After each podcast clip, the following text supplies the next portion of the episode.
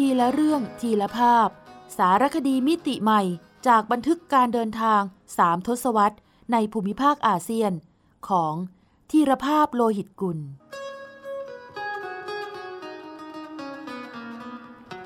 อ่านโดยสมปองดวงสวัย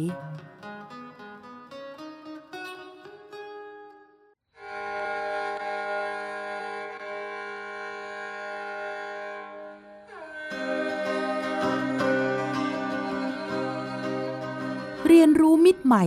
และวัฒนธรรมในแดนไกลในสารคดีสัญจรโทษสถานที่อยากไป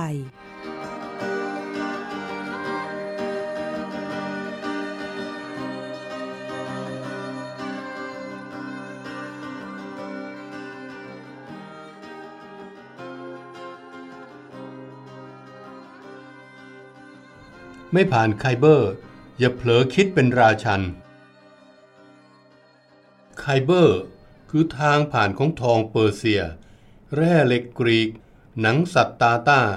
อัญมณีโมกุลแร่เงินอัฟกันเหล็กกล้าอังกฤษซึ่งล้วนถูกราดรถด้วยเลือดเนื้อและชีวิต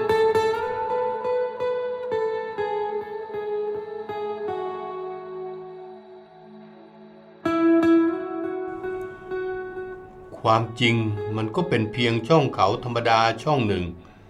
แต่ยายจึงเป็นที่กล่าวขานมายาวนานในประวัติศาสตร์โลกว่ายังไม่เคลื่อนทับผ่านไคเบอร์อย่าเผลอคิดจะเป็นจอมราชันกลางแดดเปรี้ยงเที่ยงวันนั้นผมตั้งคำถามกับตนเองขณะทอดสายตายาวไกลไปทางทิศตะวันตกมองเห็นทิวเขาสุไลมานแห่งเทือกฮินดูกูดลาดลงจนกลายเป็นช่องเขาขาดจุดกว้างสุดหนึ่งกิโลเมตรครึ่งแต่แคบสุดเพียงสิบหกเมตรชุมชนเล็กๆในหุบเขานั่นคือทอคามชุมชนชายแดนตะวันตกสุดของปากีสถานก่อนข้ามสู่เขตแดนอัฟกานิสถานแทนคำตอบใดๆสายลมเย็นช่วยไขข้อกังขาในใจผมด้วยการพัดพาเอาเสียงแห่งอดีตการนานเป็นพันๆปีสะท้อนกล้องหุบเขาแห่งความทรงจำมันเป็นเสียงอื้ออึงจากความฮึกห้าวเหิมหาญของกองทหารที่เคลื่อนตัวไปดังลูกคลื่นในมหาสมุทรมันคือกองทัพแห่งวีรบุรุษจอมราชันจากมาซิโดเนียนามอเล็กซานเดอร์ผู้อาจหาญกรีธาทัพผ่านช่องเขามรณะด้วยหมายมุ่งประยุทธ์ครองดินแดนแห่งลุ่มน้ำสินธุตั้งแต่สามร้อยยี่สิบเจ็ดปีก่อนคริสตศักราชหรือห่วงยามที่พุทธศักราชเพิ่งเริ่มต้นได้เพียงสองร้อยสิบหกปีหลังจากที่มหาราชหนุ่มนำทัพบุกตะลุยยึดครองอาณาจักรรอบข้างราบคาบไม่ว่าจะเป็นกรีกเปอร์เซียอียิปต์บาบิโลนจนที่สุดก็รุกรบเอาชนะกองทัพช้างกว่าสองร้อยเชือกของราชาอินเดียแห่งปัญจาบนครสำเร็จแต่สำหรับจักรพรรดิราชวัยเพียงสามสิบเศษนั่นยังไม่ใช่ที่สุดแห่งชัยชนะที่ราบรุ่มสินธุเป็นเพียงทางผ่านไปสู่หิมาลัยซึ่งเวลานั้นยึดถือกันว่าเป็นขอบโลกแล้วพระองค์ก็เชื่อเสียด้วยว่าพระผู้เป็นเจ้ากำหนดให้ขอบเขตจักรวรรดิของพระองค์แผ่ไปไกลสุดขอบโลกแม่ทัพในกองและไพร่พลของพระองค์ก็เชื่อเช่นนั้นทว่าพวกเขาอ่อนล้าเหลือกำลังจากการรบรบและรบอย่างยืดเยื้อยาวนานจนไม่ตื่นเต้นกับชัยชนะเท่ากับอยากได้กลับไปเห็นหน้าลูกเมียเสียที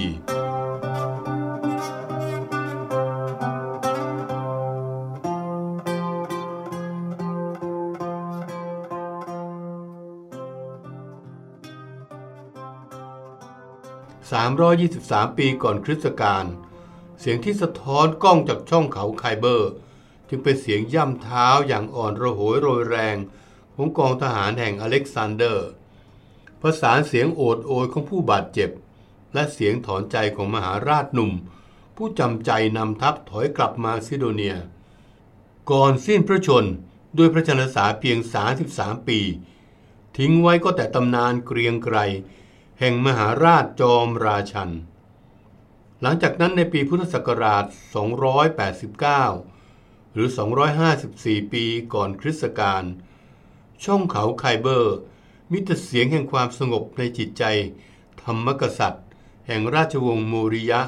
ณชมพูทวีปพระองค์หนึ่งซึ่งทรงเคลื่อนทัพผ่านช่องเขาแห่งฮินดูกูดมุ่งสู่อัฟกานิสถานและเอเชียกลางมิใช่ด้วยกระหายในชัยชนะเพราะอาวุธวิเศษของพระองค์มิใช่หอกดาบหรือกองทัพช้างม้าอันเกรียงไกรหากคือสัจธรรมคำสอนของพระพุทธเจ้าที่พระองค์ตั้งพระราชปณิธานที่จะเผยแผ่ไปให้กว้างไกลดังการไถ่บาปที่เคยเข็นฆ่าผู้คนพลเมืองในอาณาจักรรอบข้าง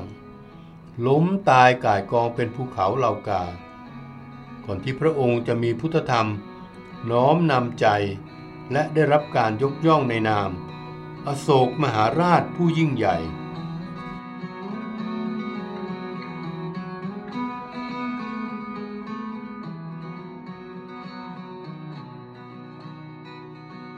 คริสตศักราช หนึ่งพันห้าร้อยห้า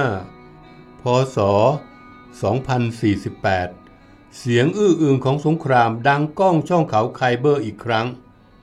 เมื่อกษัตริย์มุสลิมจากแคว้นเฟอร์กานาหรืออุซเบกิสถานปัจจุบัน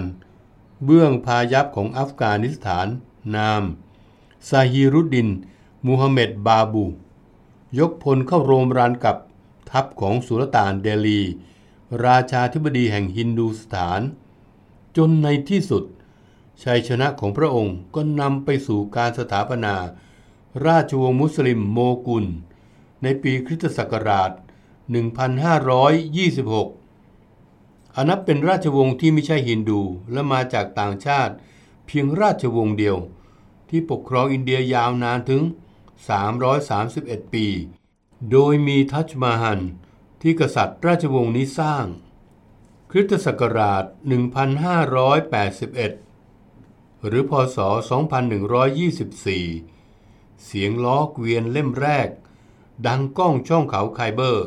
เมื่ออักบาร์มหาราชจอมจักรพรรดิผู้ยิ่งใหญ่ที่สุดแห่งราชวงศ์โมกุลสร้างถนนสายแรกผ่านช่องเขามรณะปีคริสตศักราช หนึ่งพันเจ็ดร้อยสามสิบเก้า หรือพ.ศ. สองพันสองร้อยแปดสิบสอง หากมีเสียงหัวเราะอย่างเย้ยหยันดังขึ้นที่ไคเบอร์จะเป็นเสียงใครไม่ได้นอกเสียจากมามุดกัสนาวีบาบูนาเดียชากษัตริย์นักรบผู้ยิ่งใหญ่แห่งเปอร์เซียผู้กรีธาทัพผ่านช่องไคเบอร์ไปยึดครองอินเดียได้ชั่วคราวแล้วขนเอามัยุราสนบัลลังก์หรือบัลลังก์ยุงทองของพระเจ้าชายาฮันผู้สร้างทัชมาฮัลมูลค่าขณะนั้นกว่าหกล้านปอนด์สเตอริงกลับไปประดับพระเกียรติยศณกรุงเตหะรานราชธานีแห่งอาณาจักรเปอร์เซียยังไม่นับเสียงอึงอ่นแห่งไพร่พลเติร์กหรือตาตากองทัพม้าของจอมข่านแห่งมองโกลที่ล้วนใช้ช่องเขาไคเบอร์สำแดงพลังอำนาจการรุกรบอันเกรียงไกรเพื่อขยายอาณาเขตของตนคลุกเคล้าด้วยเสียงแห่งกองคาราวานสินค้าบนหลังอูฐและม้าที่เดินทางไปมาบนเส้นทางสายแพรไหมเชื่อมทวีปยุโรปกับจีนจนก่อเกิดการแลกเปลี่ยนอารยธรรมครั้งยิ่งใหญ่สุดในประวัติศาสตร์จนมีคำกล่าวว่าไคเบอร์คือทางผ่านของทองเปอร์เซียแร่เหล็กกรีกหนังสัตว์ตาต้าอัญมณีโมกุลแร่เงินแอฟริกันเหล็กกล้าอังกฤษซึ่งล้วนถูกราดรถด้วยเลือดเนื้อและชีวิตจากหนังสือ The Land of Khyber ของทีปูมหบัตคานทั้งหมดทั้งมวลนี้เพราะกล่าวได้ว่าในท่ามกลางความสูงใหญ่ของเทือกเขาฮินดูกูดที่ทอดทะมึนอยู่ในดินแดนซึ่งปัจจุบัน คือภาคเหนือของปากีสถานและอัฟกานิสถานไคเบอร์คือช่องเขาเดียวที่เชื่อมเอเชียกลางกับอินเดียและที่สำคัญคือเชื่อมยุโรปกับเอเชียจนกล่าวได้ว่าไคเบอร์คือตัวเลือกสุดท้ายที่กษัตริย์นักรบทั้งหลายมุ่งหมายจะเอาชนะเพื่อพิสูจน์ว่าเขาจะยืนอยู่ในฐานะผู้แพ้หรือจอมราชัน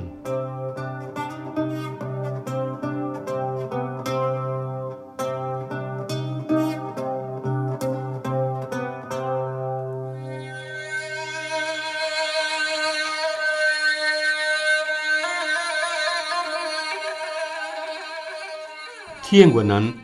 ผมสดับเสียงแห่งอดีตการของช่องเขาไคเบอร์อยู่บนเนินเขาอันเป็นที่ตั้งจุดตรวจไมชินิเมืองลันดิโกตันซึ่งเป็นจุดสุดท้ายของแนวชายแดนทิศตะวันตกเฉียงเหนือที่รัฐบาลปากีสถานอนุญาตให้ชาวต่างชาติไปถึงได้แม้ว่าจากจุดนี้จะต้องเดินทางไปอีกหลายกิโลเมตรจึงจะถึงหมู่บ้านทอคามแนวชายแดนประชิดอัฟกานิสถานแต่สถานการณ์อันซับซ้อนสับสนหลังกรณีถล่มตึก World Trade Center เมื่อวันที่สิบเอ็ดกันยายนพศสองพันห้าร้อยสี่สิบสี่ทำให้ช่องเขาไคเบอร์กลายเป็นพื้นที่ล่อแหลมที่โลกจับตามองอีกครั้งเมื่อมีกระแสข่าวว่ากองกำลังของอุสมะบินลาดินเคลื่อนไหวอยู่ตามตะเข็บชายแดนจุดตรวจไมนิชิจึงเป็นจุดชมวิวช่องเขาแห่งประวัติศาสตร์ที่ดีและปลอดภัยโดยนักท่องเที่ยวนิยมเดินทางด้วยรถจากเปชาวาหัวเมืองใหญ่ของจังหวัดชายแดนภาคพายัพ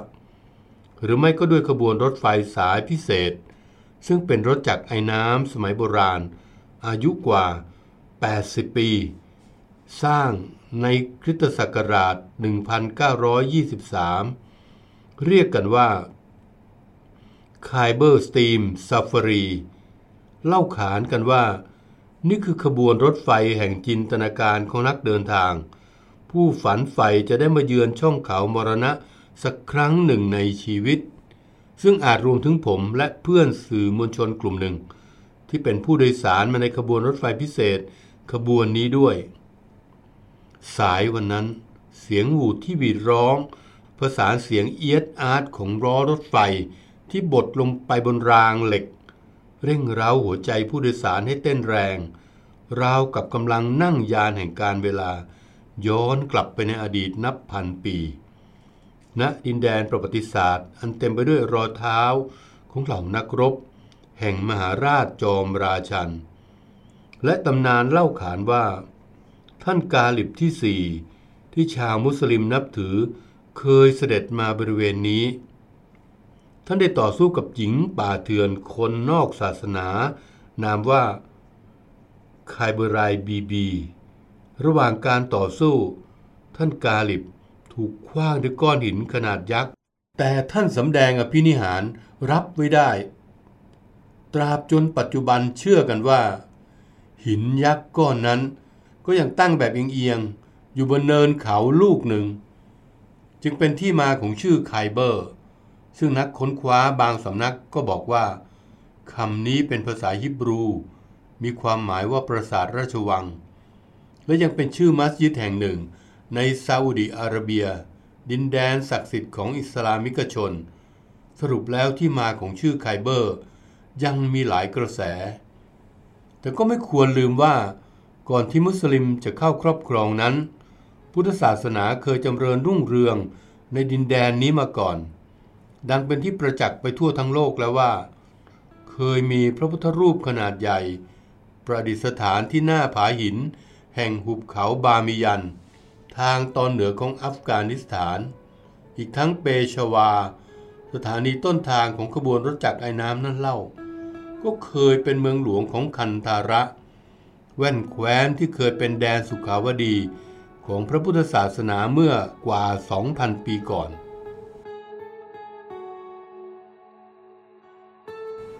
หลักฐานทางโบราณคดีระบุว่าเปชาวามีชื่อเรียกในสมัยอเล็กซานเดอร์กรีธาทัพ สู่ลุ่มน้ำสินธุว่าบุษปปุระภาษาสันสกฤตที่แปลว่าเมืองแห่งดอกไม้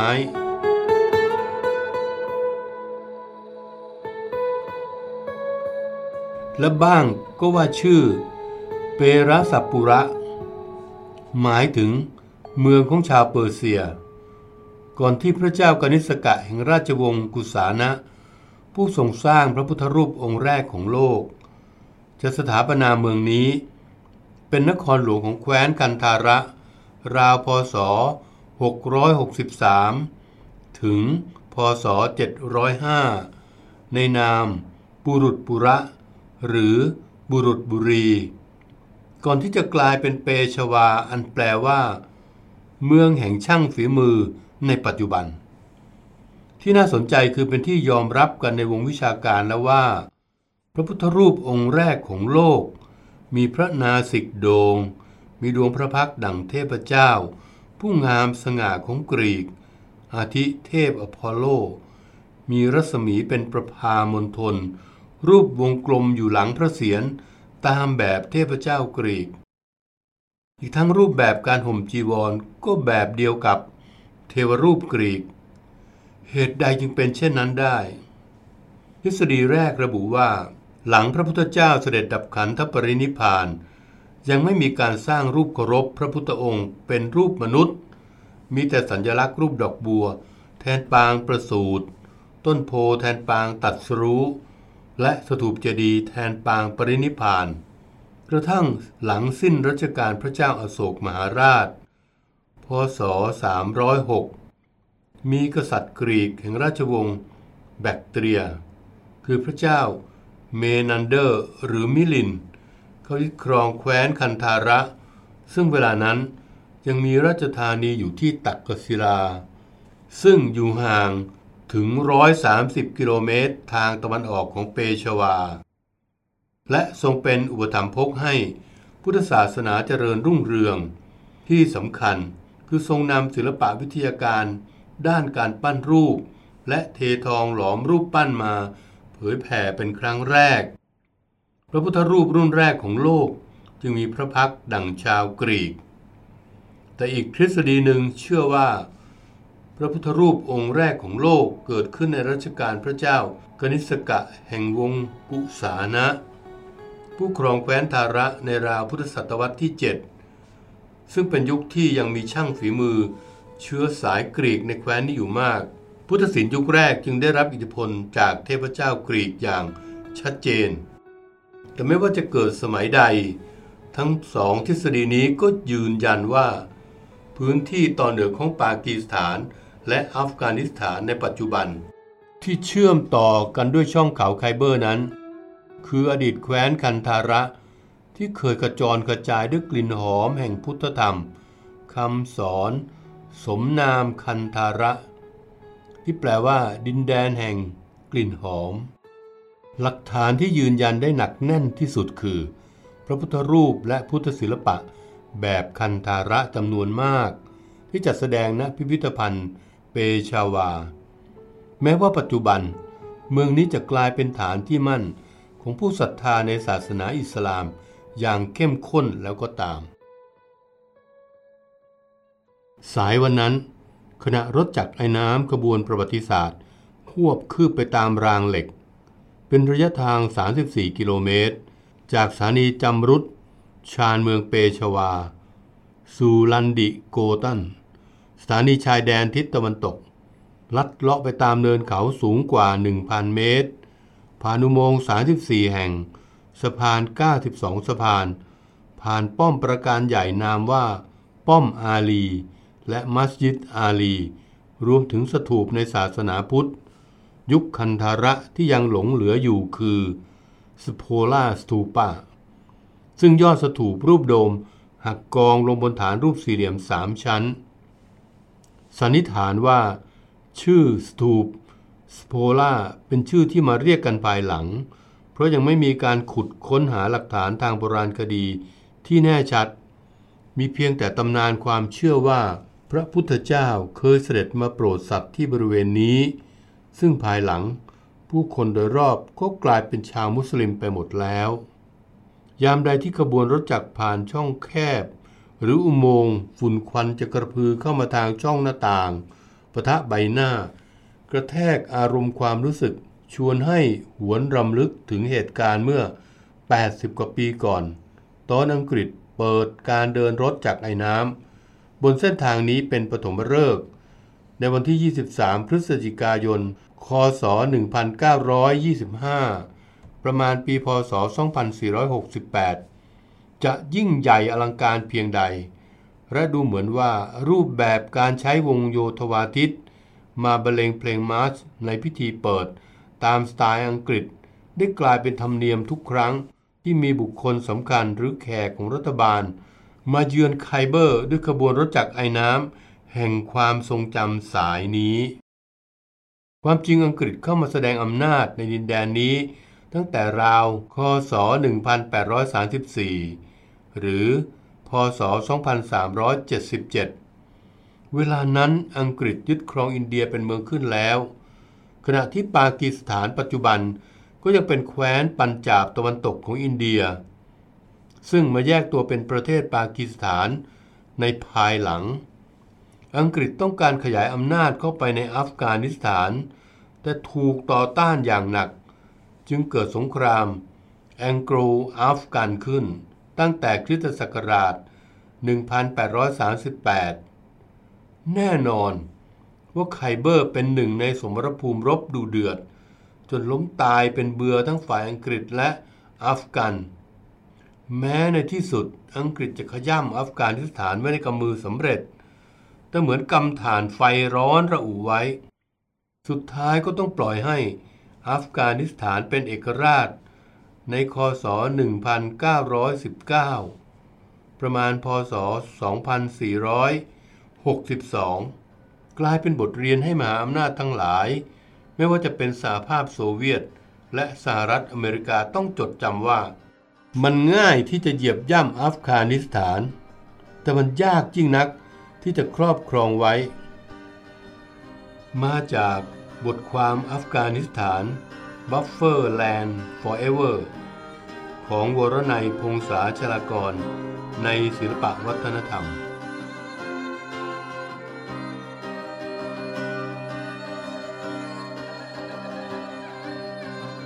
การสร้างทางรถไฟผ่านช่องเขาไคเบอร์ตั้งแต่ปีคศหนึ่งพันเก้าร้อยหกหรือพศสองพันสี่ร้อยสี่สิบเก้าเป็นส่วนหนึ่งของแผนการยึดครองอัฟกานิสถานของอังกฤษแต่กว่าจะเสร็จสิ้นในปีคศหนึ่งพันเก้าร้อยยี่สิบห้าประมาณพศสองพันสี่ร้อยหกสิบแปดมันก็ถูกใช้เพื่อประโยชน์ทางเศรษฐกิจการค้าเสียมากกว่าและได้กลายเป็นดั่งอนุสรณ์ที่ยังมีลมหายใจของอังกฤษในดินแดนไคเบอร์เมื่อรัฐบาลปากีสถานปัจจุบันอนุญาตให้เอกชนเดินรถจักรไอน้ำเพื่อการท่องเที่ยวตามเส้นทางนี้ได้ตามกำหนดปีละประมาณสิบเที่ยวขณะเดียวกันอังกฤษก็ทิ้งอนุสรณ์ที่ไม่มีใครอยากจดจำไว้ด้วยคือเส้นแบ่งเขตแดนอัฟกานิสถานปากีสถานเมื่อตอนนี้เป็นส่วนหนึ่งของอินเดียนั้นเรียกกันว่าเส้นดูรันดูรันไลน์ตามชื่อเลขานุการรัฐบาลอินเดียของอังกฤษที่เป็นตัวแทนเจรจาปักปันเขตแดนในคริสตศักราชหนึ่งพันแปดร้อยเก้าสิบสามตรงกับพศสองพันสี่ร้อยสามสิบหกคือเซอร์มอร์ติเมอร์ดูรันเวลานั้นรัฐบาลอัฟกันตกอยู่ฐานะเสียเปรียบจึงจำใจยอมรับเส้นแบ่งนี้ทั้งที่มันคลุมเครือขนาดต้องให้แต่ละฝ่ายจำกันเอาเองว่าหินก้อนนี้ก้อนนั้นเป็นของใครเพราะไม่มีภูเขาหรือแม้แต่ลำห้วยช่วยแบ่งให้ปีคริสตศักราชหนึ่งพันเก้าร้อยหกสิบสองหรือพุทธศักราชสองพันห้าร้อยห้าเมื่อพระบาทสมเด็จพระเจ้าอยู่หัวรัชกาลที่เก้าและพระบรมราชินีนาถของไทยเสด็จเยือนปากีสถานอย่างเป็นทางการและได้เสด็จทอดพระเนตรช่องเขาไคเบอร์เมื่อวันที่สิบห้ามีนาคมเป็นเวลาที่ปากีสถานกำลังระหองระแหงกับอัฟกานิสถาน จึงเกิดเรื่องไม่คาดฝันขึ้นที่เส้นดูรันเมื่อร้อยโทรัตน์ ชัยยาคำช่างภาพสถานีโทรทัศน์ช่องเจ็ดในขณะนั้นกำลังบันทึกภาพอยู่เกิดมีผู้ตามเสด็จฝ่ายปากีสถานคนหนึ่งเข้ามาตะครุบตัวไว้อย่างแรงจนแทบหกเขมรไต่ถามด้วยความว่าร้อยโทรัตน์ก้าวถอยหลังเข้าไปในเขตแดนอัฟกานิสถานโดยไม่ทันรู้ตัวทางฝ่ายนี้คือปากีสถานกลัวฝ่ายโน้นคือฝ่ายอัฟกานิสถานจะมาฉุดกระชากเอาตัวไปอย่างครั้งก่อนเลยต้องรีบตะครุบตัวดึงเข้ามาเสียเพื่อป้องกันเหตุร้ายจากหนังสือตามเสด็จปากีสถานของหม่อมเจ้าวิภาวดีรังสิตครั้งก่อนที่หม่อมเจ้าวิภาวดีหมายถึงคือมีผู้ติดตามประมุขประเทศหนึ่งเผลอก้าวล้ำเส้นดูรันแล้วถูกฝ่ายอัฟกันจับตัวไว้จนเกือบจะเกิดสงครามย่อยๆขึ้นอยู่แล้วพอดีฝ่ายปากีสถานไหวตัวทันรีบฉุดชาวอัฟกันข้ามเส้นมาคนหนึ่งแล้วต่างฝ่ายต่างแลกตัวประกันก็เป็นอันจบเรื่องอย่างใจหายใจคว่ำจึงไม่น่าแปลกใจที่ในระยะหลังรัฐบาลปากีสถานไม่อนุญาตให้ชาวต่างชาติเข้าไปถึงเส้นดูรันอีกเลยสองฝากฝั่งทางที่ขบวนรถจักรไอ้น้ำแล่นผ่านแม้จะแลดูแห้งแล้งไร้ชีวิตวิญญาณด้วยสภาพภูมิประเทศเป็นเขตกึ่งทะเลทรายแต่ก็กลับมีสีสันและเสียงหัวเราะจากเด็กๆลูกหลานชาวบ้านที่พากันออกมาดูรถไฟขบวนพิเศษซึ่งจะวิ่งผ่านหมู่บ้านของพวกเขาปีละไม่กี่ครั้งตามกำหนดที่การรถไฟปากีสถานจะแจ้งให้นักท่องเที่ยวทราบชาวบ้านเหล่านี้ล้วนเป็นแขกขาวที่ถูกเรียกว่าคือปาธานแต่พวกเขาเรียกตนเองว่าพัชตุนซึ่งแยกเป็นเผ่าย่อยได้อีกนับสิบเผ่าที่รู้จักกันดีคือเผ่าอัฟรีดีเดรานีชินวารีแต่เรียกรวมๆว่าชาวพัชตุนภาษาที่ใช้คือภาษาพักตูและพัตตูทว่าสิ่งที่รวมพวกเขาเป็นหนึ่งเดียวคือการเป็นอิสลามิกชนที่ยังรักษาวัฒนธรรมประเพณีดั้งเดิมไว้อย่างเคร่งครัดมีอยู่เรื่องหนึ่งที่หม่อมเจ้าวิภาวดีรังสิตบันทึกไว้ในหนังสือตามเสด็จปากีสถานพศสองพันห้าร้อยห้าแม้บัดนี้เมื่อผมไปเยือนในปีพศสองพันห้าร้อยสี่สิบแปดการเวลาจะล่วงเลยมาร่วมกึ่งศตวรรษทว่ายังแทบจะเป็นบรรยากาศเดียวกันคือชาวเมืองที่มายืนดูสองข้างทางหน้าตาคล้ายฝรั่งมากกว่าชาวปากีสถานที่เรารู้จักตามธรรมดาผมสีอ่อนตาเป็นสีฟ้าบ้างน้ำตาลอ่อนบ้างแก่บ้างเป็นผู้ชายราว เก้าสิบแปดเปอร์เซ็นต์ พวกผู้หญิงมักยืนห่างจากผู้ชายและคลุมศีรษะปิดหน้าตรงตามีผ้าเจาะเป็นรูเล็กๆเย็บติดกับผ้าผืนใหญ่ปิดไม่สามารถมองทะลุหน้าตาของเขาได้เลยเขาเรียกผู้ที่ปิดหมดทั้งตัวนี้ว่าเบอร์คาทราบว่าชาวปาธานหวงแหนผู้หญิงของเขาหนักหนาถึงวันนี้อคัตตุกะส่วนใหญ่ก็ยังได้รับคำแนะนำว่าไม่สมควรถ่ายภาพผู้หญิงปากีสถานที่ปิดหมดทั้งตัวเป็นอย่างยิ่งเราจึงถ่ายภาพผู้ชายและเด็กๆและพิเคราะห์กันว่าเป็นไปได้หรือไม่ที่ต้นตระกูลชาวพัชตุนอาจเป็นการผสมผสานระหว่างลูกหลานทหารชาวมาซิโดเนียและกรีกของพระเจ้าอเล็กซานเดอร์กับชนพื้นถิ่นด้วยมีบันทึกประวัติศาสตร์หลายสำนักระบุตรงกันว่ามีกองทหารมาซิโดเนียหลายหน่วยที่ไม่ได้ถอยทัพกลับไปพร้อมกับจอมราชันของพวกเขาชาวพัชตุนจึงเป็นแขกขาวคือแขกที่มียุโรปผสมตราบจนวันนี้บ้านของชาวพัชตุนมักเป็นกำแพงดินสูงทำจากโคลนผสมฟางเป็นรูปสี่เหลี่ยมจัตุรัสและผืนผ้าเหมือนกับที่นักสำรวจบรรยายไว้ตั้งแต่เมื่อพันปีก่อนมองจากภายนอกแทบนึกไม่ถึงว่าจะเป็นบ้านแต่เมื่อขบวนรถไฟแล่นเข้าไปใกล้ ก็จะมีผู้ชายและเด็กๆกรูกันออกมาโบกมือทักทายจ้าละวันถึงประจักษ์ว่ากำแพงเหลี่ยมหนึ่งก็คือหมู่บ้านหนึ่งการอยู่รวมกันก็คงเพื่อป้องกันพายุทรายและความสะดวกในการรักษาความปลอดภัย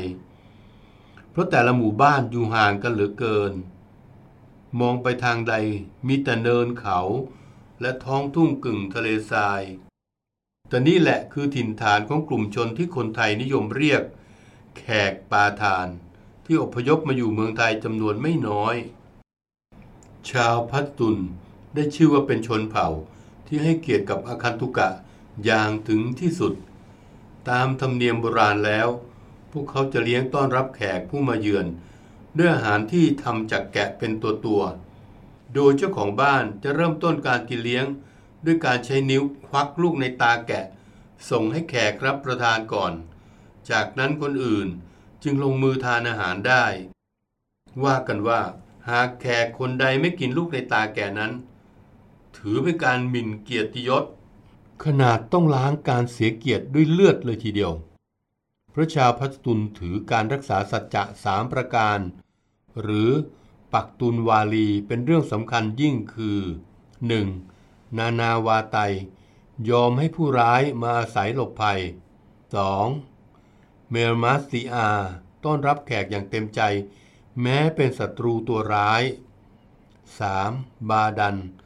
ล้างการเสียเกียรติด้วยโลหิตจากหนังสือตามเสด็จปากีสถานหน้าหนึ่งร้อยยี่สิบหกอย่างไรก็ตามเมื่อพระบาทสมเด็จพระเจ้าอยู่หัวรัชกาลที่เก้าเสด็จไคเบอร์ดินแดนของชาวพัชตุนเมื่อพศสองพันห้าร้อยห้าหม่อมเจ้าวิภาวดีรังสิตบันทึกว่าไม่ได้มีหมายกำหนดการเสวยพระกยาหารร่วมกับหัวหน้าพัชตุนเผ่าต่างๆรัฐบาลปากีสถานเพียงแต่นำหัวหน้าชนเผ่ามาถวายการต้อนรับแล้วหัวหน้าชนเผ่าก็น้อมเกล้าถวายแกะสามตัวตามประเพณีพระบาทสมเด็จพระเจ้าอยู่หัวในหลวงรัชกาลที่เก้าก็ทรงรับด้วยการทรงแตะหัวแกะจากนั้นทราบว่าในตอนกลางคืนแกะทั้งสามตัวนี้ก็จะกลายเป็นอาหารให้หัวหน้าเผ่าย่างเลี้ยงฉลองกันฉลองที่มีพระราชาจากสยามประเทศเสด็จพระราชดำเนินมาเยี่ยมพวกเขา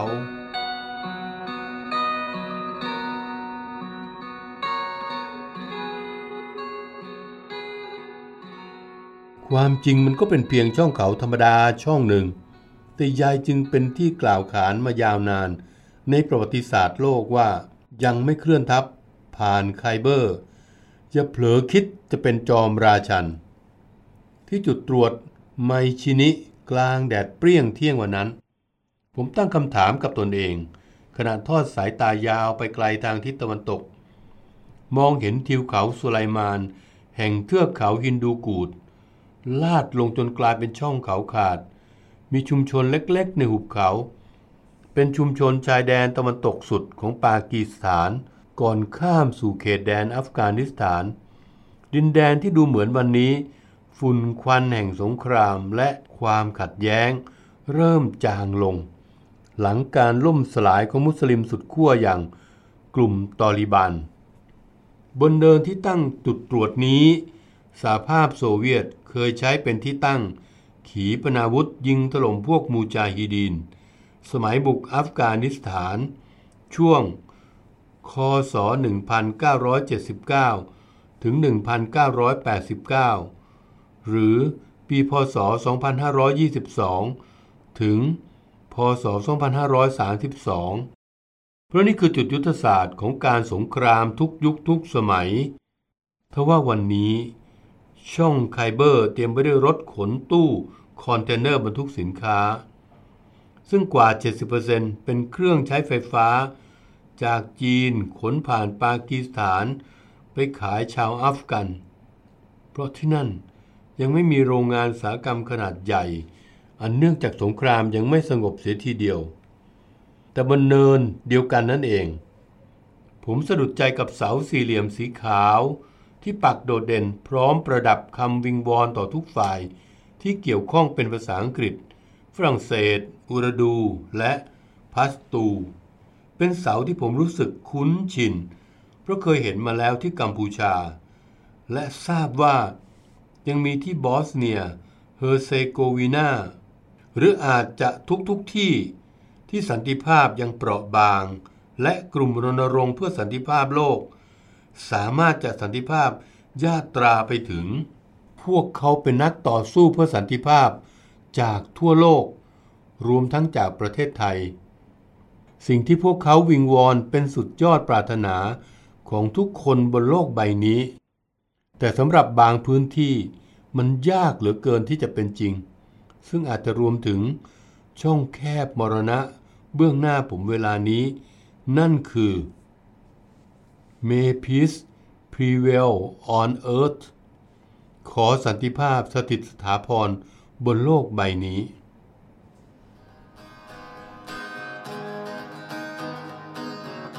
ทีละเรื่องทีละภาพสารคดีมิติใหม่จากบันทึกการเดินทางสามทศวรรษในภูมิภาคอาเซียนของธีรภาพโลหิตกุล